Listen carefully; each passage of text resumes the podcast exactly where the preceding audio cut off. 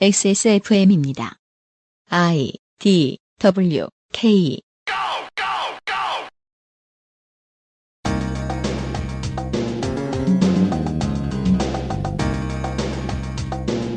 그것은 알기 싫다 특별기획 이천이십일 국정감사기록실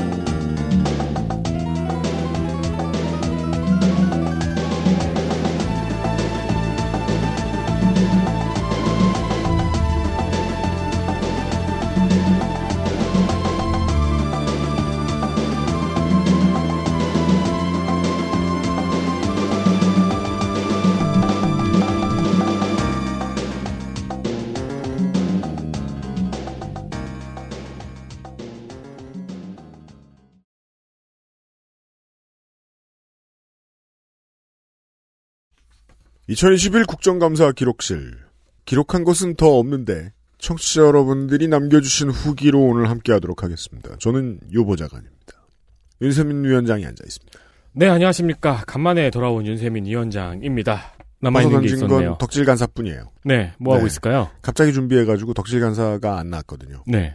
뭐 뻔하지 뭐. 아마 업로드된 방송을 듣고 굉장히 분노하고 있을 거예요. 뭘 분노해? 불렀으면 지각했을 겁니다. 국정감사의 후기, 국정감사 기록실의 후기가 많이 왔습니다. 보람 있는 순간이었습니다. 국정감사 기록실이나 선거 방송을 할 때는 제가 뭐 몇 번 푸념했습니다만 청취율이 높게 나오는 것은 아닙니다. 그럼에도 불구하고 실제로 피드백들이 들어가고 몇몇 언론사나 저 의원실들도 저희 방송을 확인을 하기 때문에 예, 실제로도 힘을 얻기도 하고 변화를 또 주기도 합니다. 네. 좋은 일들이 더러 생깁니다. 청취자 여러분들께도 그러셨길 바랍니다. 그것은 알기 싫다는 오늘을 행복하게 만드는 수제 간식 언제 나오란다. 이달의 피씨로 만나는 컴스테이션 여덟 시간 다려낸 프리미엄 한방차 더쌍화 고전의 재발견 평산네이처 진경옥에서 도와주고 있습니다. 스포츠카처럼 강력한 사양의 하이엔드급 피씨 고가의 장비들을 내 손으로 조립하는 일 시간과 열정, 꼼꼼함과 치밀함이 필요합니다. 초보라면 부작용으로 몸은 관절염을 얻거나 쿨러는 물이 새게 될 수도 있습니다. 컴스테이션을 고민해 주십시오. 이달의 피씨로도 커스텀 사양으로도 빠르고 견고하게 만들어드립니다. 액세스몰과 공일공 팔이칠구 오오육팔 컴스테이션을 만나보세요. 주식회사 컴스테이션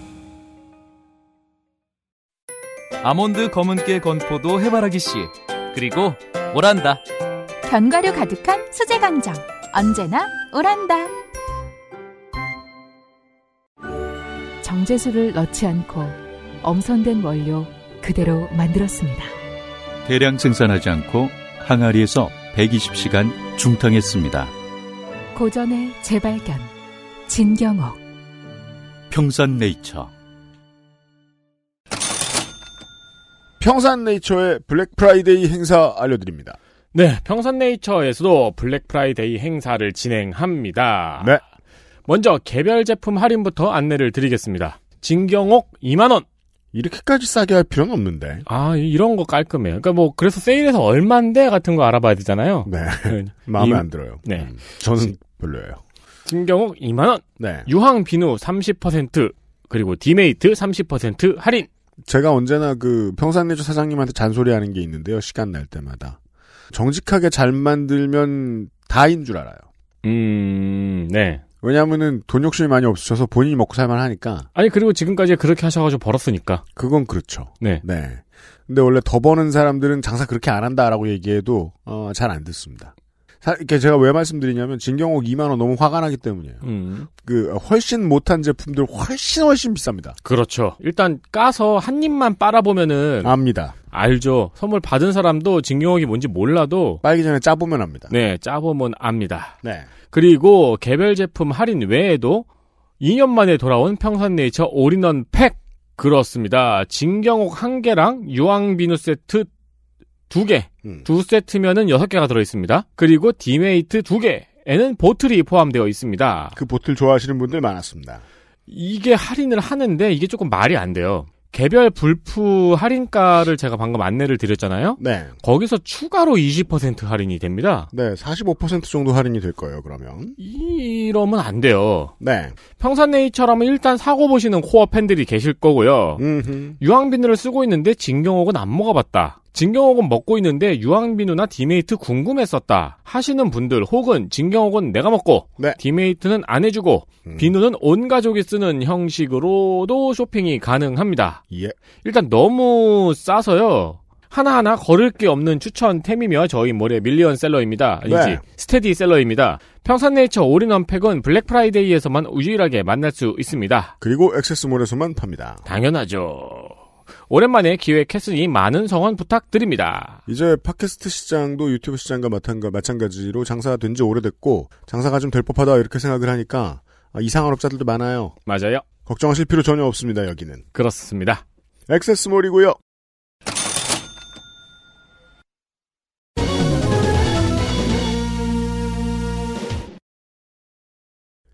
수많은 후기 중에 저희가 점자 이야기를 했었습니다. 점자의 프로페셔널 사용자 여러분들이 몇 분 후기를 주셨습니다. 네. 그중에서 안재영 씨입니다. 안녕하세요. 보건복지위 국간방송 듣다가 점자 이슈가 나와 제보합니다. 점자를 사용한 지 이십이 년 차이고 오늘도 직장에서 다섯 시간은 읽은 것 같네요. 이쯤 되면 프로죠. 음, 그렇죠. 그러니까 진짜로 프로인 게 직장에서 읽고 계시잖아요. 아, 그렇죠. 네. 네. 그러니까 진짜로 프로죠.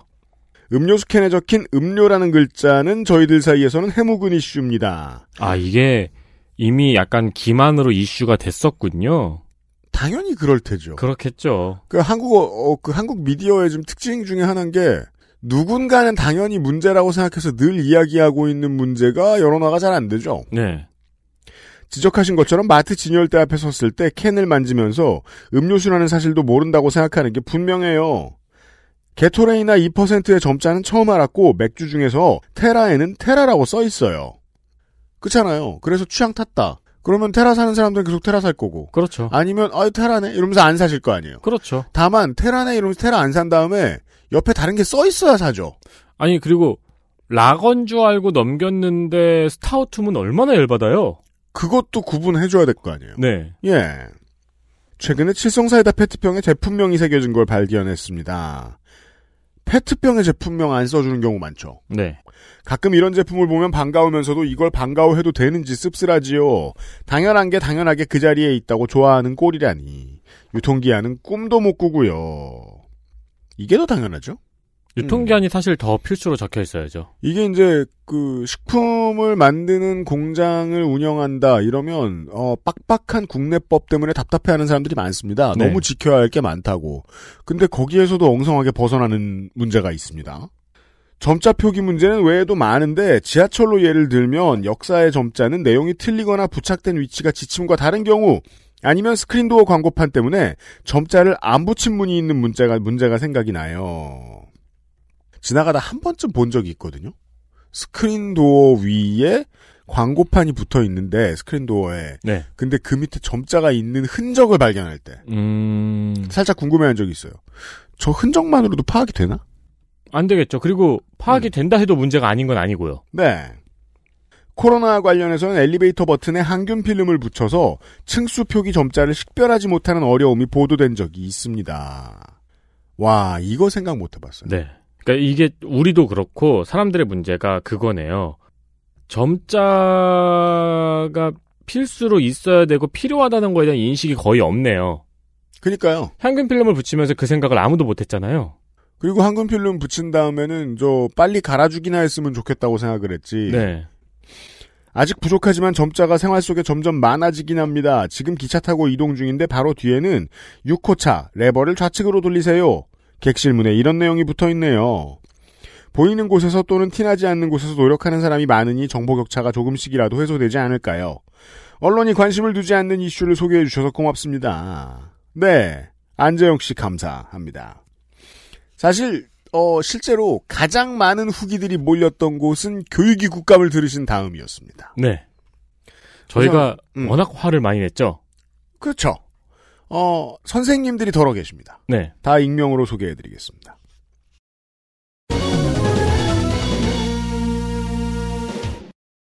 이분들이 요파 씨도 좀 들어주셨으면 좋겠는 게요. 시간이 남으시면 요파 씨를 들어보시면 언제 익명을 요구하면 잘 되는가 음. 이런 걸 아실 수 있거든요.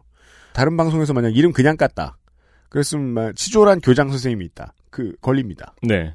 불려갑니다. 네. 익명입니다. 익명을 요구하지 않으셨지만. 안녕하세요. 저는 충남에서 초등학교 교사로 근무하고 있는 십삼 년차 교사입니다. 최근에 제가 지인을 통해 들었던 얘기가 떠올라 처음으로 메일을 보내게 됐습니다.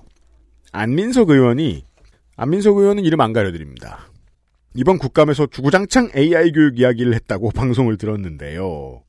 안민석 의원은 국감 전 충남의 에이아이 교육이 잘 이루어지고 있다는 학교를 방문하기도 했습니다. 자기 브랜드로 밀기를 원했던 것 같아요. 여기까지는 나쁘지 않습니다, 정치인이. 네.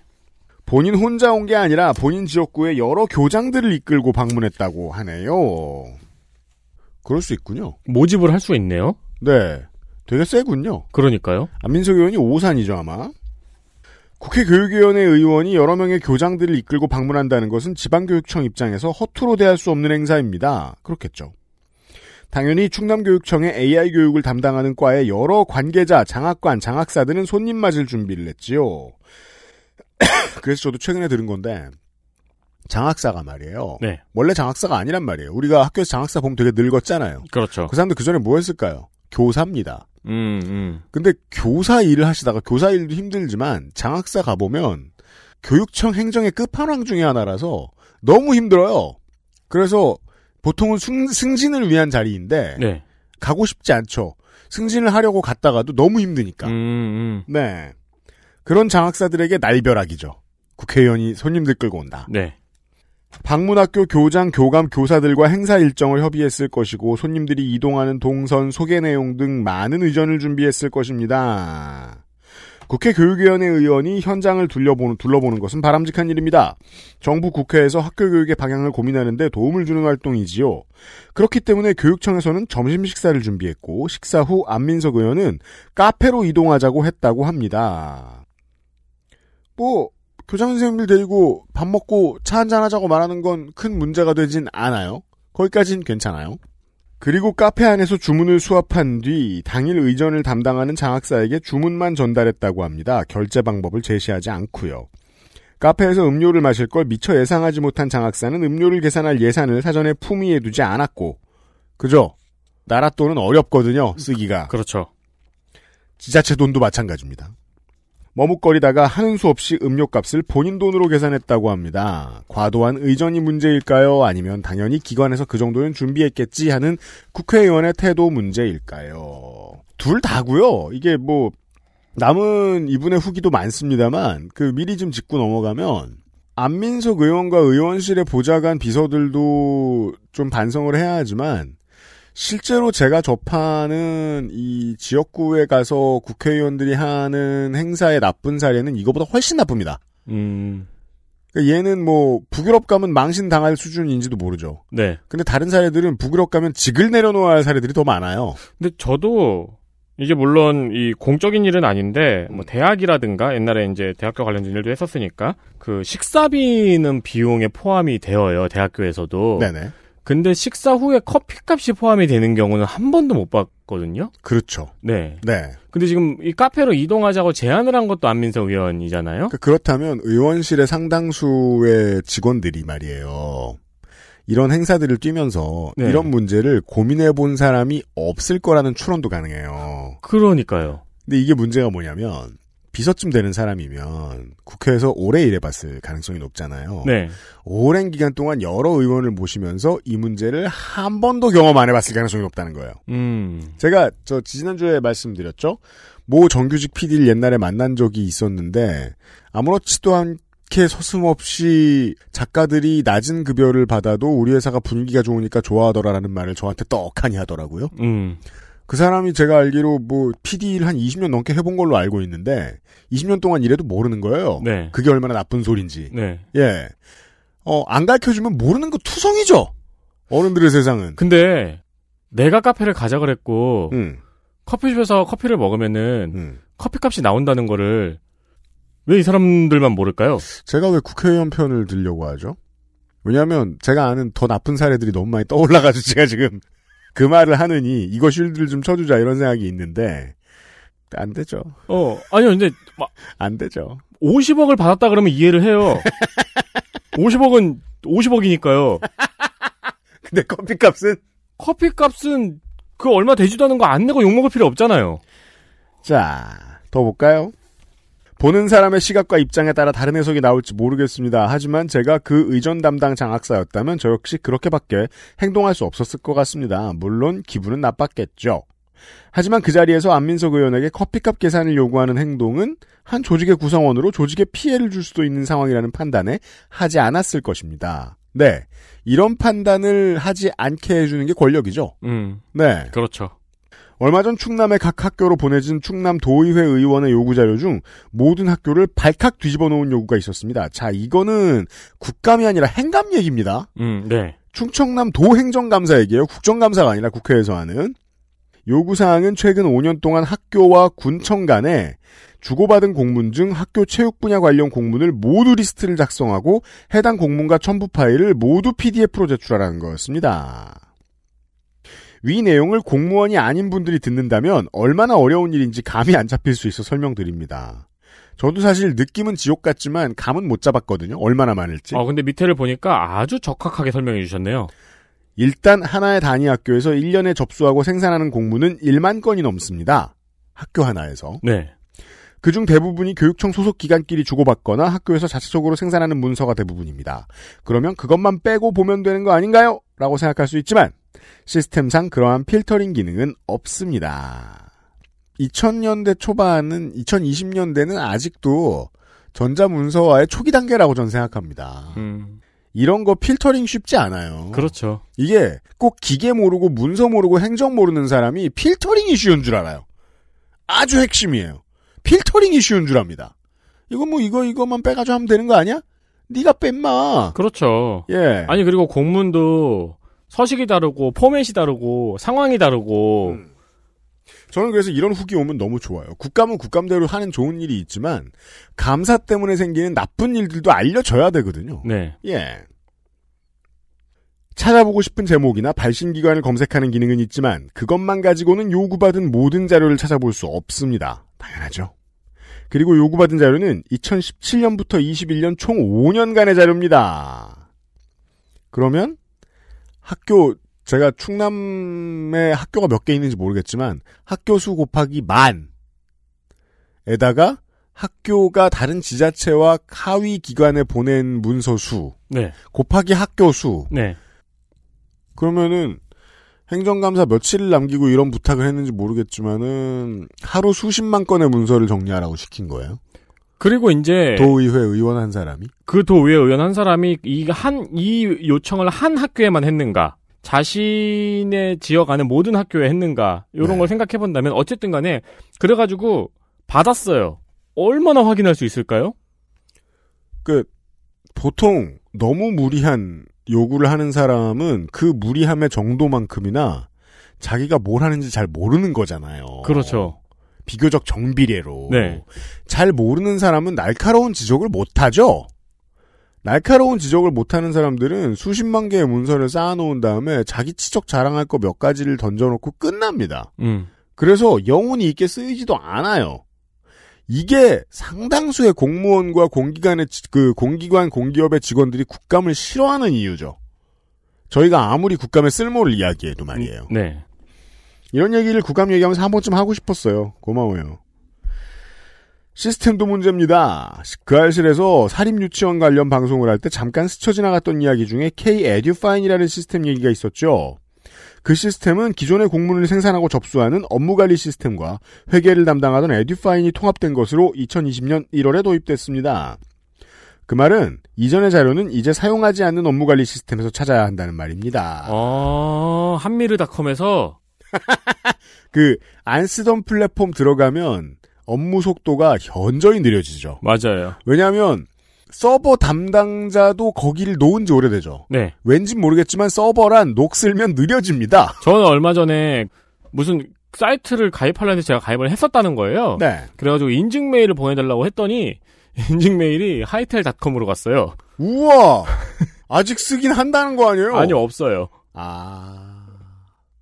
맞아요. 저도 네. 옛날에 저 그런 파란닷컴에서 네, 네, 그러니까요. 파란닷컴이 하이텔닷컴보다 네. 조금 더 최신이지만 그러니까 인증 메일이 어디 이제 막 태평양 같은 데로 간 거죠. 그렇죠. 바닷속이라든가 찾으면 되는 거 아니야?라고 하실 수 있죠. 하지만 지금은 해당 시스템이 유지 보수되지 않고 그냥 존재만 합니다. 그 안에서 공문을 찾긴 쉽지 않아요. 실제로 제가 작년에 십구년도 업무 내용을 참고하기 위해 접속해보았지만 문서 목록 페이지를 세 장도 채 넘기기 전에 익스플로러, 괄호, 아직도 교육부 시스템은 익스플로러에 최적화되어 있습니다, 괄호, 가 먹통이 되는 경험을 두 번 하고는 그 이후로 접속하지 않았습니다. 자료 찾아보려다가 스트레스만 받으니까요. 사실 여기까지만 읽어도 저는 하고 싶은 얘기가 산더미인데 행정의 역량의 다수는요. 정리하는 힘이라고 생각해요. 네. 정리를 깔끔하게 해서 쉽게 찾아볼 수 있게 만드는 일. 그게 이제 저 지난 서울시에서 하면서 저희가 저 광고로 내보냈던 적이, 적이 있던 그런 문제였는데 아카이빙의 방식을 새롭게 바꾸는 동시에 예전에 있었던 문서, 문서를 다시 끌어다 대가지고 지금의 시스템에 다시 집어넣는 일이거든요. 그렇죠. 그거 엄청 힘듭니다. 그리고 거기에는요. 돈이 많이 들어가야 돼요. 인력하고. 그럼요. 저 이십 대 초반쯤에 많이 있었던 알바예요. 전산화 작업 알바. 음. 초등교사로 재직하는 대학 동기의 단톡방에서 해당 공문이 올라왔을 때는 모두들 황당함에 말을 잇지 못했죠. 저 역시 해당 공문을 확인하고 에이 설마 정정 공문 보내겠지라고 생각했습니다. 하지만 정정 공문은 오지 않더군요. 왜냐하면 도의원은 원래 철없는 사람이었고 이게 뭐가 문제인지 아무도 얘기해주지 않았으니까요. 이건 제가 한 말입니다. 아까는. 네. 저는 이제 십삼년차 된 교사고 어느 정도 학교 행정 시스템에 익숙한 사람이지만 제가 이 요구 자료를 모두 찾는다면 사, 오일 정도 걸릴 것 같습니다. 단 수업은 하지 않는다는 전제에서요. 그리고 이 요구 자료 공문은 모든 학교의 체육 교육을 담당하는 교사에게 배정되었습니다. 아. 어, 그럼 백만 건도 넘는 문서를 받아보는 거 아닌가요? 이러면 모든 충남의 학교의 체육 선생님들이 다 덜덜 떠셨겠네요. 밤새우고 하셨겠네요. 하... 불가능하지 않았을까요? 하다 게? 하다 채워서 넣었겠죠. 던졌겠죠. 음. 예전에도 도의원 요구자료 때문에 친구들과 뒷담화를 한 적이 있지만 이번 건은 규모가 달라 많은 교사들이 당황했고 분노했습니다. 먼저 충남 교사노조가 나서더군요. 아 그렇죠. 네. 이번 정권에서 노조 결성이 획기적으로 늘었다고 하셨지요. 최근에 전교조 외에 지역별 교사노조도 결성되고 있습니다. 한국교총 충남지부에서도 해당 의원에게 무리한 자료 요구를 철회하라는 의견서를 제출했습니다. 아, 이럴 때 노조가 나서는구나. 그리고 또 교총이 나섰으면 진짜 잘못했다는 얘기입니다. 어, 예. 어 그러네요. 한국교총 충남지부에서 나섰네요. 네. 그럼 정말 잘못했다는 얘기군요. 아니면 의원이 민주당인가? 일련의 사건들을 보며 든 감정은 서글픔이었습니다. 공무원도 평범한 시민입니다. 보통의 사람들 같은 직업 윤리를 갖고 있고 책임감을 갖고 살아갑니다. 하지만 언론에서 보여지는 모습, 공무원이 아닌 시민들과 선출직 정치인들이 바라보는 곱지만은 않은 시, 곱지 않은 시선을 느낄 때면 무력감을 느낄 때가 있습니다. 언론에 대한 비토가 가장 활발하게 이루어져야 되는 조직이 공무원 조직이라고 저는 생각을 합니다. 그래서. 뭐만 있으면 보수 정치권과 보수 언론은 뭐만 있으면 공무원을 때려잡으려고 하거든요. 그 미래는 가까이 있습니다. 미국 같은 나라들을 보면은요. 예전에는 공무원이 되는 게 되게 선망할 만한 직업이었는데 네. 요즘은 그렇지가 않죠. 공무원이 되면 빨리 벗어나려고 합니다. 음. 왜냐하면 아주 오랜 기간 동안 만들어놓은 혐오 때문에 예산 배정을 점점 더 적게 하고 물가를 못 따라가죠. 급여가. 음... 한국도 점점 그렇게 되고 있습니다. 그러면 점점 사람들이 예전보다 더 공무원을 안 하려고 하게 될 거예요. 그러면은 서비스가 점점 더 하락하잖아요. 네. 언제나 잘못을 저지른 공무원들이 언론에 노출되고 많은 사람들에게 보여지지만 그 잘못을 저지른 공무원을 제외하고 보면 자신의 자리에서 역할을 성실히 수행하는 공무원들이 수십 배로 있기 때문에 정부의 시스템이 정상적으로 작동하는 거라 생각합니다. 메슬로의 욕구 위계 중 사 단계는 인정욕입니다. 누군가로부터 존중받고 인정받고 싶어하는 것이지요. 저 역시 그렇습니다. 교사로서 학생들이 저를 즐겁게 대하고 신뢰하는 눈빛을 보낼 때 제일 행복하고 학부모들이 아이들을 잘 챙겨주시는 선생님이라고 인정해줄 때 학교 구성원으로 내 역할을 수, 충실히 수행했을 때 인정받는다고 느껴서 행복합니다. 사회를 함께 살아가는 많은 공무원들이 저 같을 거라고 생각합니다. 공무원의 잘못만 바라보고 질타하기보다 우리 사회를 유지하는 역할로서 공무원을 따뜻하게 바라봐 주시기를 시민 여러분께 간곡히 부탁드립니다. 네. 이거는 동시에 제가 교육의 시간에 잠깐 언급했었던 이슈랑도 관가, 관계가 있네요. 뭔데요? 교사들에게 행정 업무가 너무 과도하게 부여되어 있다는 문제. 네. 어제 오늘의 일이 일이 아닙니다만. 그리고 잠시 후에 또 교육에와 관련된 다른 후기들을 가지고 이야기를 해드리겠습니다만은 인력을 충원할 생각이 없고요.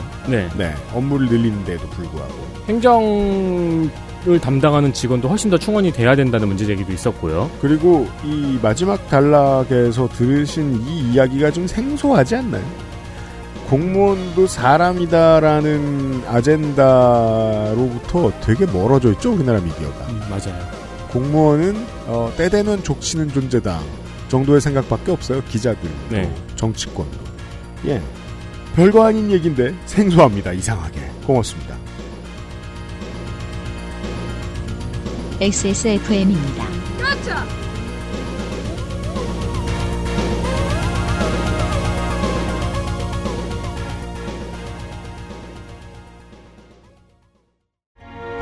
여덟 시간 정성껏 다려낸 현대인에 맞춘 프리미엄 한방차 더쌍화. 맛? 맛을 어떻게 표현할까? 보기엔 흔한 강정인데 맛은 절대 흔하지 않은 것 같아요. 딱딱할 것 같은데 부드럽고 아주 달 것 같은데 너무 달지도 않고 담백해요. 흔히 알던 맛이 아니에요. 뭐랄까 고급스러운 강정? 시작하면 멈출 수 없다. 잘 만든 수제 강정. 언제나 오란다.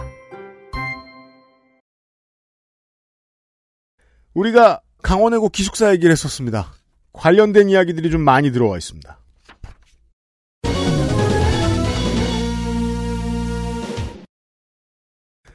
기숙사가 있는 학교의 문제에 대해 더 고민하게 됐습니다. 저희 학교는 인구가 좀 다른 얘기입니다. 다른 분의 이야기입니다.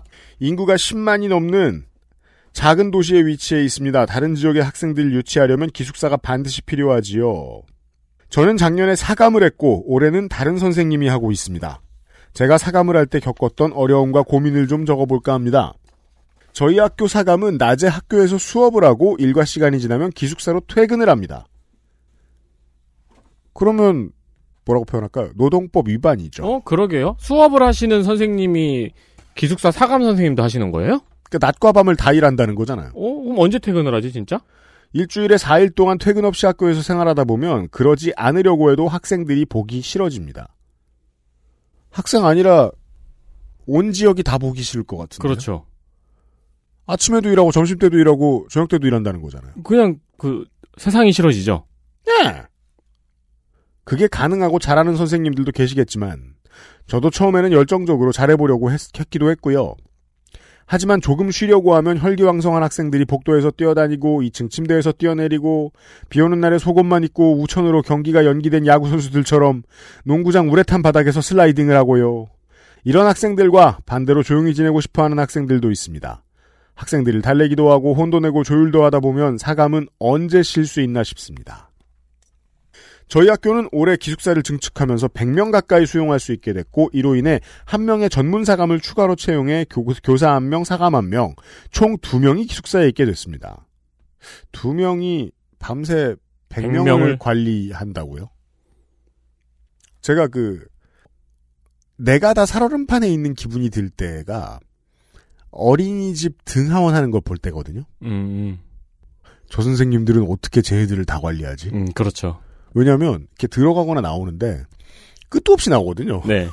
저 정도면 충분한 인원이 아닐까 싶으면 열 명이 더 나와요. 네네. 그리고 선생님은 몇 명 더 나오지 않아요. 그래서 그 길다란 손잡이 달린 줄 있잖아요. 네. 아, 그거, 네. 그거, 그거 잡고 이동하고 그러잖아요. 그거 안 쓰는 데도 있거든요. 보고 있으면 그, 그러니까 차라리 그거라도 있으면 낫지. 네. 다만 전문사감은 교사나 교사이거나 교원 자격이 있지는 않습니다.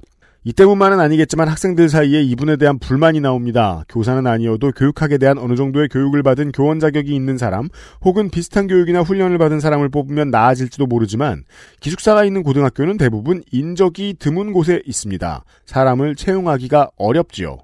저희 기숙사 사감 또한 한 명만 지원했습니다. 이분이 내년에 안 한다고 하면 저희는 또 교사 중 두 명이 주중에 퇴근을 못하게 되겠죠. 자, 이 선생님이 확신할 수 없는 지금 열쇠가 하나 있습니다. 처우죠. 네.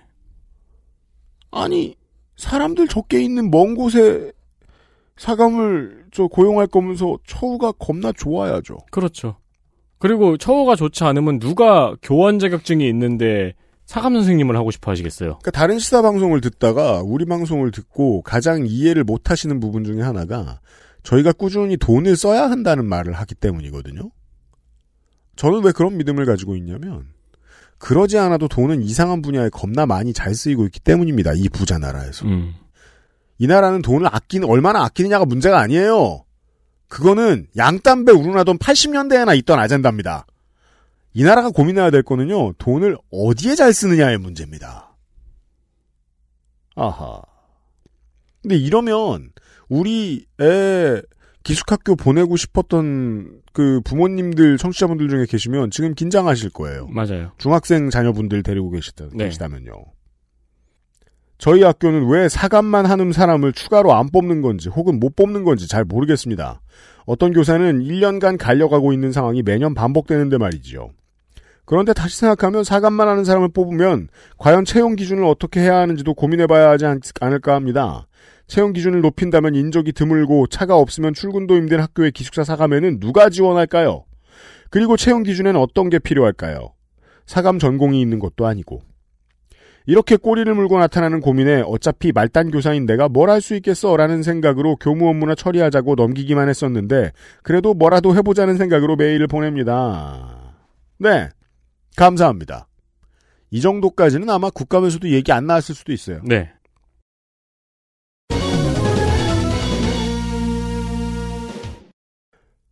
자, 또 다른 외고를 경험해보신 분입니다. 이분은 외고의 졸업생이 아닌가 싶어요. 음. 출신 학교에서도 강원 외고와 같은 규제가 빈번했습니다. 기숙사 남자 사감 선생님들께서는 거의 장교 출신으로 구성되는 걸로 알고 있습니다. 왜죠? 참 군대식으로 통제하는 거 좋아해요. 답이 나왔죠. 왠지는. 네. 네. 아니 근데 저희도 군대식으로 통제를 받았잖아요, 사실. 그 이 사회의 오래된 습관은 꺼내서 해부하지 않으면 안 바뀝니다. 네. 네. 게다가 또 사회의 오래된 습관은 사람들한테 이게 비겁한데 안정감을 주기 때문에 그걸 바꾸라고 하는 걸 나를 해하려는 노력처럼 받아들이게 돼 있는 게 사람인 것 같아요. 그래서 이런 학교들도 문제가 일으켜지면 문제가 나오면은 굳이 잡아내지 않죠. 내부 고발자를 잡아내지. 네. 그러니까 옛날에는 당연한 줄 알았는데 네. 지금 와서는 정말 이해가 안 되는 게 학생들이 아침 조회를 왜 해야 되는지 네. 아무리 생각해도 이유가 없잖아요. 옛날에는 당연한 줄 알고 서서 막 가슴에 손 얹고 태극 국가 부르고 막 그랬잖아요. 아침 점호 여섯 시 반에 운동장으로 가는 경우 저희도 마찬가지였고요. 밤에는 떠들어서 불려나가서 사감실에서 엎드려 뻗쳐 같은 벌을 받는 경우도 있었습니다. 벌점도 받고요. 또한 저희는 기숙사에서 핸드폰을 쓰다 걸리면 바로 삼십 점을 받아 한 달 퇴사입니다. 다행인지 뭔지 학교 앞에서는 기업 임직원 아파트와 대학교가 하나 있어 주변에 원룸촌이 좀 있는데 이것도 직장인들 대상이라 학생들은 이용하기 힘든 비용이었습니다. 저는 이 퇴사의 당사자였는데요. 고삼 오월이었나요? 기숙사에서 핸드폰을 쓰다 걸려서 다이렉트로 퇴사를 당해 한 달간 등교는 아버지가, 아버지가 데려다 주시고 하교는 기차를 타고 해야 했습니다. 그나마 강원외고처럼 자아 비판은 없었습니다. 네. 국감에서 나왔던 예측했던 그대로죠. 대부분의 기숙학교가 이럴 것이다. 네. 비슷비슷한 상황인 것 같습니다. 특히나 교사 여러분들이 많이 보내주셔서 고맙습니다. 안녕하세요. 저는 중학교에서 근무하는 교사입니다. 얼마 전 저희 학교에서는 근무하는 급식 도우미분들의 노동환경 개선을 촉구하는 파업이 있었습니다. 아마도 민주노총 소속의 학교 비정규직 노조에서 진행한 걸로 알고 있는데요. 그날 아침 긴급 교직원회의 때 행정실장님이 전달해 주신 내용은 행정실과 급식 도우미들의 노동환경 및 처우 개선에 대해 몇 가지 조율이 안 된 부분이 있는데 그것 때문에 파업을 하게 됐고 아침에 등교하는 학생들에게 파업 관련 전단지를 돌리고 있으니 학급에 들어가서 학생들이 그와 관련된 질문을 하면 지금 원만하게 조율 중에 있다. 급식은 정상적으로 나올 것이니 걱정하지 말라. 정도의 얘기만 해달라고 하시더라고요. 그 정도면 얌전한 반응이죠. 네. 우리나라에서. 언제나 정당한 노조 활동에 대해 이해하려고 하고 내가 모르는 부분을 함부로 판단하지 말자고 생각하려고 하는 편입니다. 하지만 최근 우리 학교 급식의 질이 떨어지고 있는 문제가 학생과 교사 몇 명의 입에 오르내리고 있고 코로나로 인해 교사와 학생이 학생의 배식을 따로 하고 있는데 교사는 자율배식으로 운영됩니다. 근데 이게 교사 쪽과 학생 쪽 사이에 배정하는 급식 양의 조절 실패인지 교사들이 무분별하게 너무 많이 퍼가는 건지 비율 조절이 잘 안 돼서 서로 불편해하며 불만이 쌓여가는 상황이 계속됩니다. 아, 늦게 가시는 분들은 반찬이 못 먹는다. 네, 없는 상황이 있나 보네요. 위에까지 적어놓고 잠시 다른 볼일을 보다가 다시 읽어보니 전혀 상관관계가 없는 것에서 착시가 일어난 것 같다는 생각이 더 확실하게 드네요. 이분이 이제 디테일하게 설명하는 걸 꽤 못하시는 분이라서 근데 저희가 더러 더 저희가 설명을 더 해드려야 되는데요. 근데 마지막 문장은 꽤 깔끔해요. 그냥 불평할 건 다 하면서 업무콜은 유지 못한다는 선생님들의 불만에 그래도 노동자의 복지환경 요구와 급식관리는 별개로 봐야죠 라고 실드칠 입장도 안 되는 기간제 교사의 푸념이었습니다. 이게 무슨 뜻이냐면요. 업무콜을 유지할 수 없을 만큼 힘들게 시키니까 불평을 하는 거거든요. 네. 그 점을 이해 못하는 게 현대사회죠. 그리고 이게 이제 오랫동안 우리나라의 보수가 사람들을 길들여 놓은 결과 중에 하나고요. 업무콜을 유지할 수 없어서 불평을 하면 그 불평하는 걸 가지고 불평한다고 뭐라고 하게 만드는. 그리고 예전에는 그냥 모두가 다 그랬는데 요즘은 그래서 불평하지 말라고 불평하는 주체가 주로 정규직들로 바뀌었죠. 네. 네. 이분이 보셨을 때 실제로 급식 노동자들이 일을 열심히 안 하는 것처럼 보였다. 뭐 막 급식실에서 너무 수다를 많이 떤다. 혹은 너무 뭔가 저건 할 수 있는 부분인데 안 하는 것 같다는 네. 것처럼 보였는데 그러면서도 또 급식 노동자가 받는 대우는 그것과 상관없이 너무 안 좋다. 그러면 이제 이분은 입장에서 어느 쪽을 응원해야 되는가를 고민을 살짝 했던 것 같아요. 세상 사람 모두는 시시한데 매일 밤 성매매를 하러 다니는 우리 회장님이 시시한 건 안 시시해 보이는데 파업을 하는 이 사람이 시시할 땐 되게 시시해 보이거든요. 음, 네. 아주 비겁한 해석 방식이죠. 근데 사람은 기본적으로 그 점에 있어서 비겁합니다. 정규직 선생님들을 이해해달라는 말씀이에요, 저는. 기본적으로 비겁할 수밖에 없습니다. 네. 와, 이거 막 교육이 국감 전담이네요, 후기가. 근데 이건 소개해드릴 수밖에 없어요. 저는 작년 겨울부터 모 대형 학원에서 간단한 외주 아르바이트를 하고 있었습니다. 업무 중에는 각 학원에 방문해서 학생들의 질문을 받아주는 일도 있었습니다. 분원이 여러 개인 기숙학원임을 눈치챌 수 있습니다. 네, 각 학원에 방문을 한다니까요. 어느 날은 강남에 있는 재수학원에 학생들의 질답을 받으러 방문하게 됐습니다. 질문받는 위치로 가면서 저는 학생이 규정 위반에 대한 조끼를 입고 있는 것을 보았고 두 가지로 충격받았습니다. 하나는 그런 조리돌림을 하고 있다는 사실 자체였고 나머지 하나는 다들 그걸 너무도 당연히 여기고 있다는 거였습니다. 재수학원은 학생으로서도 노동자로서도 다녀보지 않았던 저에게 그 모습은 너무 충격적이었습니다. 지금 그 학원 홈페이지를 보니 학생들의 멘탈 케어도 하고 있다고 광고하고 있네요. 그 분원은 아니지만 동일 학원의 홈페이지를 보니 아예 이걸 숨길 생각도 없는 것 같긴 합니다. 네, 그 말씀하신 그 학원은 메가스터디고요. 네. 지금 홈페이지에 나와 있어서 확인하실 수 있는 광고 내용이 있어서 제가 그걸 읽어드리죠. 완벽한 생활관리 이렇게 써 있어요. 무조건 적용되는 규정에 따른 철저한 관리, 전자기기와 도서, 학습에 불필요한 전자기기와 도서 반입 금지, 이 남녀 대화 이성교제 금지, 그리고서 사진들이 나와 있는데 그 사진 중에 그 조끼가 있어요. 노란색 조끼고 근신, 등에는 규칙을 잘 지키자 이렇게 써 있어요. 근신은 앞에 써 있어요. 지금 밖에 손이상이 있는데 손이상한테 입혀보고 싶네요. 아, 그러게요. 살 거려? 좋아서? 그럼요. 네. 어허. 근데 손이상 씨는 그래도 되고. 그니까요. 학생은 이러면 안 되죠. 학원이 이런 거를 광고하고 이런 게 시행, 자행된다는 것도 이해가 안 되는 건데 음. 자기 자식을 여기로 보내는 것도 이해가 안 돼요. 길에서 돌 던져서 사용하는 게 익숙한 나라에서는 사람 죽는 걸 보는 게 별일이 아닐 겁니다. 어, 그렇겠죠. 소양이라는 건 무너지면 무너진 대로 살더라고요. 그리고 이거 우리가 그냥 넘어가는데 너무 독특하지 않나요? 이성교제 금지, 그렇다 쳐요. 네. 남녀 대화 금지. 메가스터디 탈레반 분원. 자.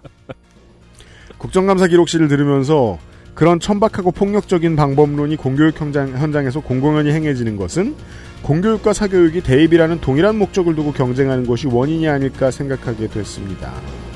영재교육이니 엘리트교육이니 하는 것도 그저 고급 대입 고등학교를 만드는, 만드는 일 뿐이니 이런 사교육 시장에서나 합법한 방법론을 거리낌없이 사용하게 되는 게 아닌가 하는 거지요. 어, 후기 주셔서 감사드립니다. 지금 뭐 삼사십 대 어디 가서 뭐 저 기업도 이끌고 검사도 하고 변호사도 하고 정치인도 하고 이러는 사람들 뭐 우리 세대도 마찬가지입니다만 중고등학교 때 뭘 보고 배웠느냐 이걸 거 아니에요. 네. 어, 사람들한테 무슨 소양을 기대할 수 있을까 이 사람들한테. 네. 음, 그러하고요. 엑스에스에프엠입니다. 그렇죠.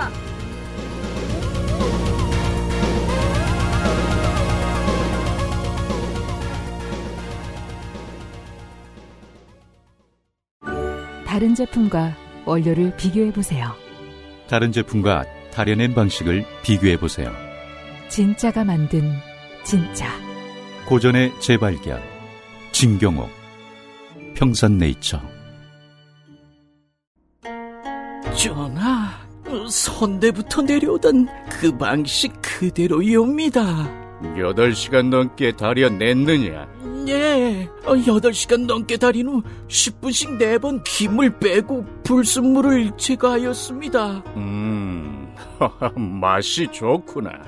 어마어마하게 진상해도 괜찮은 게냐? 예, 남녀노소 누구나 드실 수 있도록 오랜 연구 끝에 나온 한방차이옵니다. 좋구나. 이 한방차를 더쌍화라 명하노라.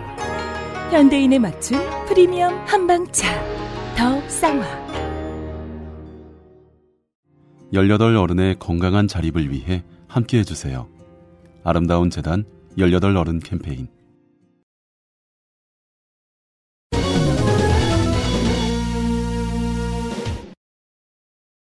국정감사를 당해본 분들의 후기가 많습니다. 그 중에 하나네요. 안녕하세요, 엑스에스에프엠 관계자 여러분. 산업자원기술중소벤처기업이 산하 피감기관의 일환으로 두 번째 국감을 지낸 홍보 담당자입니다. 국정감사기록실은 시작할 때부터 늘 흥미롭게 듣고 있는데 작년부터는 피감기관 종사자가 돼 산자중기 국감 중 총 세 번을 전체 통으로 보고 있습니다. 저희 기관이 산자중기 피감기관을 대표하진 않지만 저희의 국감 대응 수준이 얼마나 국감을 신성시하는가, 신성시 여기는가 알려드리고자 후기를 남깁니다. 우선 자료 제출 요구와 요구자료 대응입니다. 비공식적인 의원실 실적의 자료 취합 건수를 중앙당 차원에서 관리하는 것이 있다는 썰을 들었습니다. 음... 이게 뭔 소리예요? 자료를 요청한 건수가 의원 실적으로 중앙당에서 관리를 한다. 이 문장으로만 들으면 무식하기 그지없는데요. 그냥 종이를 쌓아놓고 두께로 평가하겠다. 그렇죠. 그런 거라면 엑스에스에프엠이 이기죠. 왜냐하면 엑스에스에프엠은 두꺼운 종이를 쓰거든요. 맞습니다. 지난 오 년간 점심 영수증을 달라. 예. 저 밖에 손이상이 춤을 추고 있는데 보타이를 메고요. 음, 저 스피커 안 틀어놨지? 틀어놨을 텐데요. 그래? 안녕하세요. 안녕하세요. 자, 선생이 들어오고 있고요. 신경 쓰지 마시고요. 각 부서마다 정례적으로 의원실마다 약간의 내용만 다르게 하지만 방대한 자료를 팔월부터 구월까지 본격적으로 긁어갑니다. 홍보 담당자들에게는 삼 년, 오 년, 가끔 잔인하고 무성의한 의원실은 십 년치의 홍보비 집행실적을 요구합니다. 아, 진짜로 밥값 요구하네요. 밥값이요? 그러니까 제가 아까 십 년치 점심값을 아~ 내놔라고 했잖아요. 그러니까 그렇죠. 그, 예, 진짜로 십 년치 자료를 요구를 하네요. 음. 그렇기 때문에 고정적인 요구 자료는 늘 아카이빙을 철저히 해놓고 각 의원실마다 요구하는 포인트에 맞춰서 대응하고 제출합니다. 예를 들면 요구자료에 홍보 매체사를 알려달라고 적시한 경우에만 해당 홍보비에 대한 매체사를 특정하며 그렇지 않은 경우에는 매체만 신문이다 방송이다만 적시해 포괄적으로 제출합니다. 이런 정례적인 요구자료는 팔월에 제출 시기가 일주일에서 열흘 정도, 국감이 다가오면 다가올수록 시간이 줄어서 하루 안에도 제출을 요구하는 경우가 있습니다. 하루요? 이럴 때 실무자의 유일한 해결책은 퇴사밖에 없죠. 맞아요. 근데 예. 퇴사 처리도 하루 만에 되진 않으니까. 그거 뭐 사인만 해주면 되는 걸 이건 수십만 건을 정리해야 되는데. 잠수죠, 잠수. 대개 저희 부서의 경우 이런 요구자료의 구십구 퍼센트, 기간 전체로는 팔십팔, 팔십 퍼센트 이상이 정례자료 요구여서 큰 문제는 없습니다. 반면 사업부서의 경우 국감 전날 저녁에 자료 제출 요구가 와서 밤새 작성을 해서 새벽에 넘기는 때도 있습니다. 잠깐만요. 국감 전날 저녁에 요구한다고요? 그럼 의원실하고 의원은 언제 공부해요? 그러니까요. 공부 못하죠. 네. 어떻게 이, 이러면 너저분해지죠. 어떻게 된 거지? 이 경우의 절차는 실무진이 요구자료를 작성하고 부서장이 검토를 하고 주무부처 주무관과 사무관이 검토를 하고 국감 대응부서 담당자가 검토를 하고 부서장이 검토를 하고 의원실에 제출 한다는 절차를 걸쳐 아 그러면은 뭐냐 필드의 직원들부터 실무진부터 과장급까지 다 밤새네요. 왜냐면은 한 명은 가서 답변을 해야 되잖아요. 음, 장은 그러니까요. 그러니까 장한테 그 보고서도 줘야 되잖아요. 그렇죠. 밤샘 작업이 이루어지며 아마도 보좌진들은 그렇게 받은 자료를 밤새 분석해서 다음날 국감에서 질의로 내놓는 경우까지 이어지는 거겠지요. 아 이래서 그게 나온 거군요. 뭐예요? 오피스를 왜 엠에스에서 사세요? 아 그렇죠. 그건 저희가 여러 번 말씀드렸듯이 밤을 샜기 때문이다. 네, 그러니까 질문의 요지는 틀린 게 아니었는데 원래 쟤 술 안 먹는데 왜 헛소리하지? 그럼 밤샌 거죠. 그렇죠. 네. 그러니까 질문의 요지는 맞는 질문이었는데 이은재 의원이 본인의 질의 내용을 이해를 못한 문제였잖아요. 그렇죠. 그 문제군요 이게. 이런 자료 제출 요구가 국감 전일에 있을 수 있기에 국감 당일 새벽까지 실무진과 부서장들은 새벽에 대기를 하고 국감 대응부서 담당자가 상임위 의원실에 밤샘 확인을 거쳐 요구자료가 없다는 사실을 컨펌받으면 대기가 해제되는 구조로 저희는 대응을 하고 있습니다. 아, 요구자료가 없다는 사실을 컨펌받아야 되는군요. 피감기관은. 그렇죠. 컨펌 안 내주면 계속 회사에 있는 거네요? 그렇죠. 대기가 당연하다고 생각하는 거죠. 국회는. 음... 저희 기관이 조금 빡세게 대응을 하는 편으로 알고 있습니다만 공공기관 국감 대응은 이 정도로 긴장감을 갖고 대응합니다. 각 부서마다 모니터링 전담 요원을 지정해서 국회 영상 생중계 시스템을 통해 모니터링을 합니다. 속기록이 국감 이후에 공개되지만 주무부처의 요구로 인해 모니터링이라는 핑계로 속기록을 만듭니다. 아니, 자, 어제, 따로 한다. 어제 밤샜잖아요. 속기록 대상은 기관 관련 위원들의 질의 전체이며 해당 질의에 대한 장관 혹은 기관장의 답변 내용 전체입니다. 이걸 다 속기란다고요? 원래 회사에 속기사가 있나봐요? 그런가봐요. 아니면 네. 이때만 부르는 속기사가 있나봐요. 국감 대응 부서에서 상임위원들 의원실을 통해 사전 질의 취지 및 내용을 일정 부분 정리를 하는 편이라 특정 위원의 질의에 집중을 하는 구조로 가지만 국감이라는 게 늘 시나리오로 되지 않기 때문에 귀한 쪽을 열어놓고 업무 반, 모니터링 반을 진행합니다.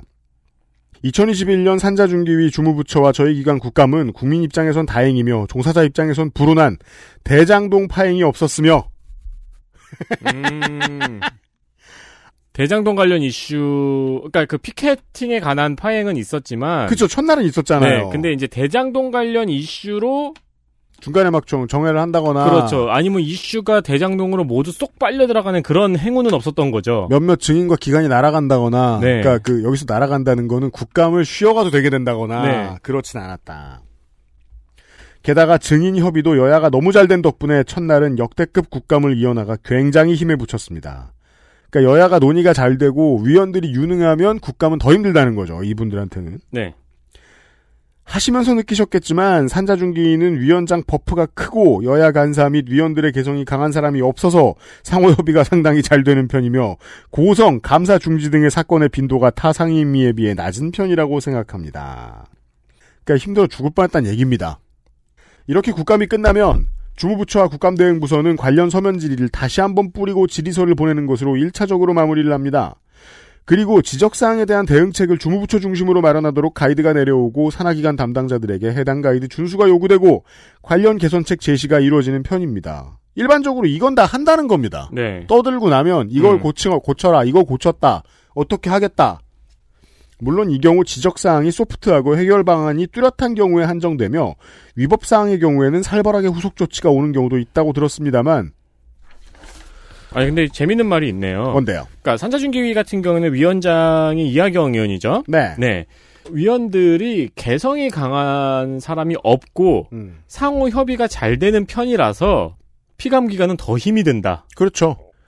그러니까 물론 뭐 태용호 의원이 있으면 태용호 의원이 있는 대로 힘들다는 걸 제가 관련 기관에 있는 분에게 들은 적이 있지만 네. 태용호 의원 같은 사람들만 있으면 아예 파행될 것이기 때문에 그렇죠. 혹은 자료를 받은 다음에 이상한 소리를 할 거기 때문에 네. 자료를 제대로 줄 필요도 없거든요. 그렇죠. 그렇죠. 그 정도로는 마구리로 해야 노동권이 지켜진다는 걸 알 수 있습니다. 그러니까 이제 피감기관은 의원회 구성될 때마다 명단 쫙 보면서 아, 다 일 잘해. 아, 어떡해.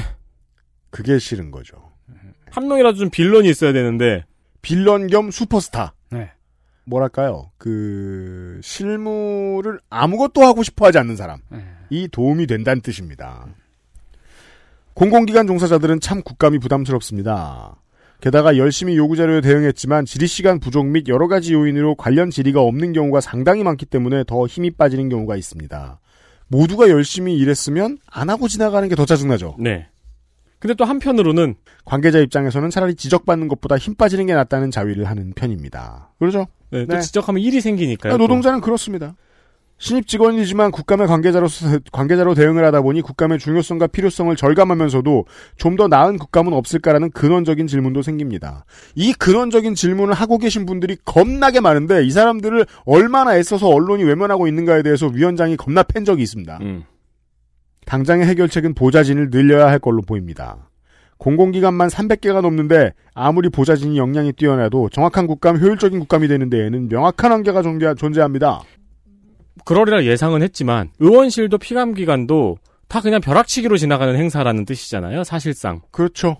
공부 잘한 쪽이 더 티가 안 나죠. 다수가 벼락치기를 하면. 네.